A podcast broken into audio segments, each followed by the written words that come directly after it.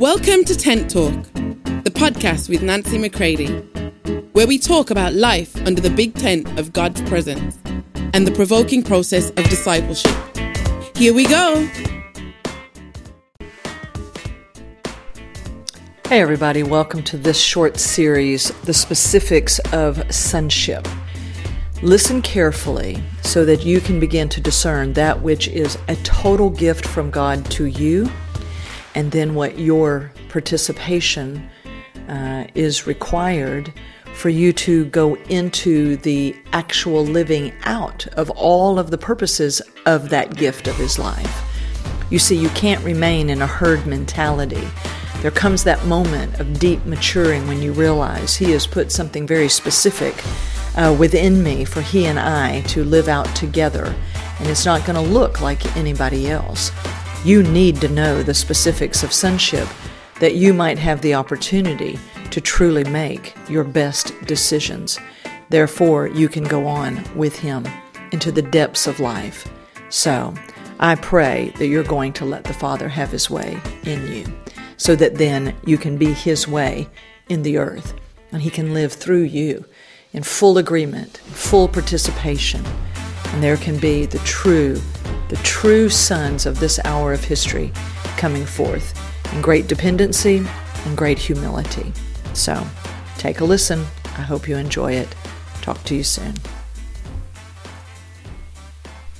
All right, great to be back together again. Let's continue in this chapter of DeVern Fromke's The Ultimate Intention, chapter 9, The Father's Plan Unfolds.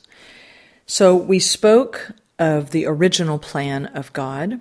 Then we looked at sonship. Now let's look at heirship.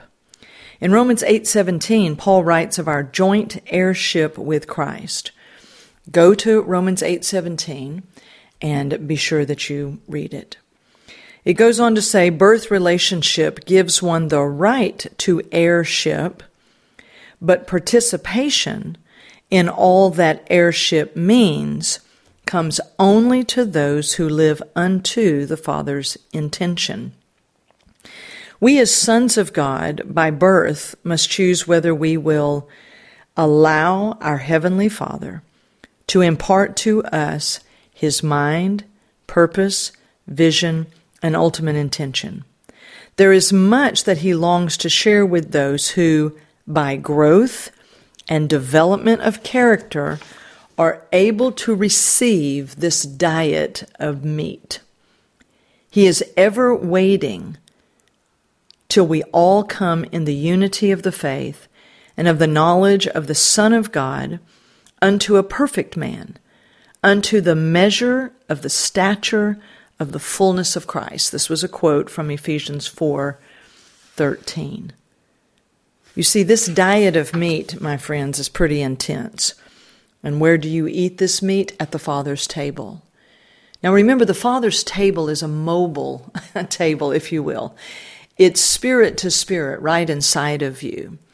Though you may have a place in your home where you sit with Him, a table where you converse with Him. But my friends, it represents that I've, I have a seat at my Father's table and I'm going to take it and I'm going to stay there. And I'm going to let him speak to me. I'm going to let him challenge me. I'm going to let him talk to me the way a father speaks to a son. And I can, I can um, tell you for certain this meat will forever transform you within. Because it is meat that has within it the ability to provoke uh, us, to mature us. And uh, I, I oftentimes say to people, if you're drinking the real milk of the Word, which is necessary in the beginning days of our life with Him, it's going to create a hunger inside of you for the meat of God. Um, the milk of God is not going to make you want to stay there. The milk of God will begin to create in you a hunger, almost a dissatisfaction as you, as the milk nurtures you, you start to, um, you know, um, long for more. So you stay with him so that he begins to transition you from milk to meat in your dependency upon him, at his table, in conversations with him. Oh, that he longs to have with his sons. But will we remain when He begins to speak to us in ways that only a maturing son would want to hear? So it goes on to say, even though we may forget God's intention for each son, He never does.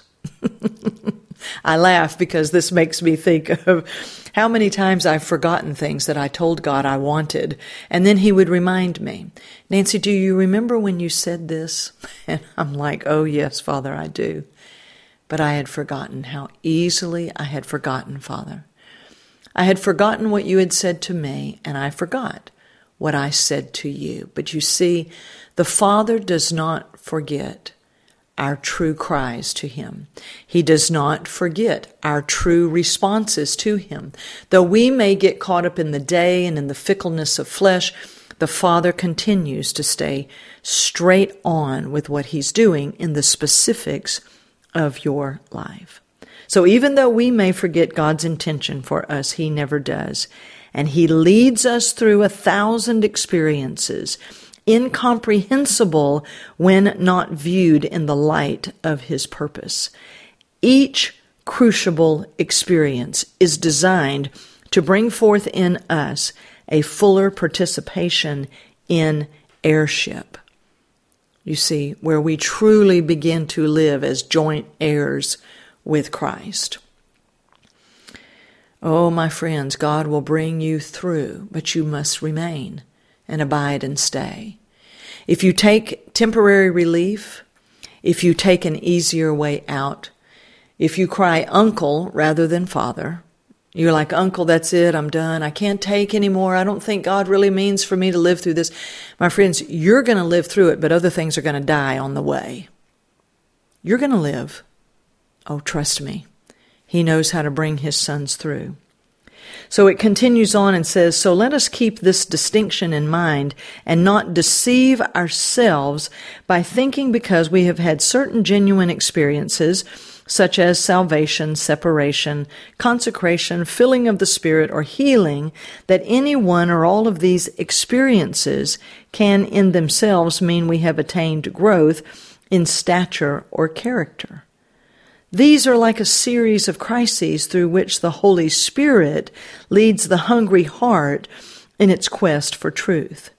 Experiences are like open doors through which we pass. No experience is finality.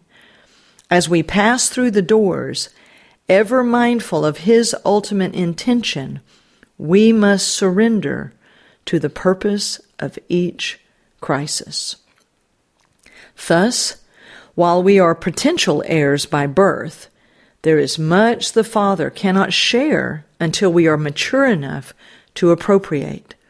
He waits to share the fuller measure of His light and love. But first, our small capacity must be enlarged. He longs to share His peace and joy. But certain lessons must first be learned in His schoolroom. He waits to impart his wisdom and knowledge, but only experience can make us partakers of this. Oh, my friends, there is so much there. And it is not so much for another person to teach you everything as it is maybe for one son to provoke another to say, Go with the Father. Listen to him, lean into him, stay with him. Do not venture out in your independence again. Don't go out in a faux freedom and create a life of your own. Stay with Him as He brings you through as only He can. It's called the narrow way for a reason, my friends.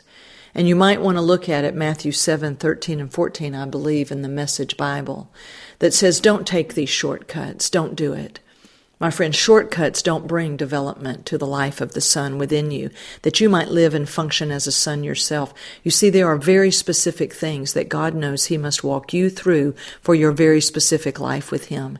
He's bringing development to you, to you, His son. Be you male or female. You are His son in spirit.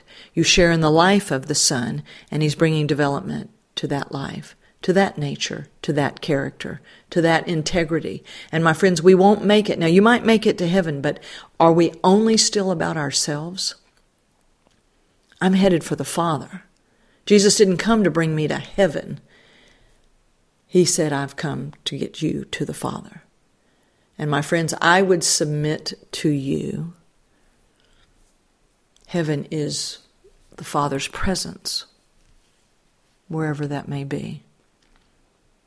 Hmm? Oh, Jesus knows exactly who he came to bring you to. That the Father might have many sons of glory in this hour of history who will truly walk this, this way with him. And as Matthew 7 says, this narrow way, you can't get there by shortcuts, by easy, surefire formulas that are on the market today. I love the way the message reads. It says it's going to require your vigorous and full attention. Hmm? So, this is what I encourage you to give it. Until next time, love you all. For more information on Nancy, please visit nancymccready.com or follow her on social media at nbmccready.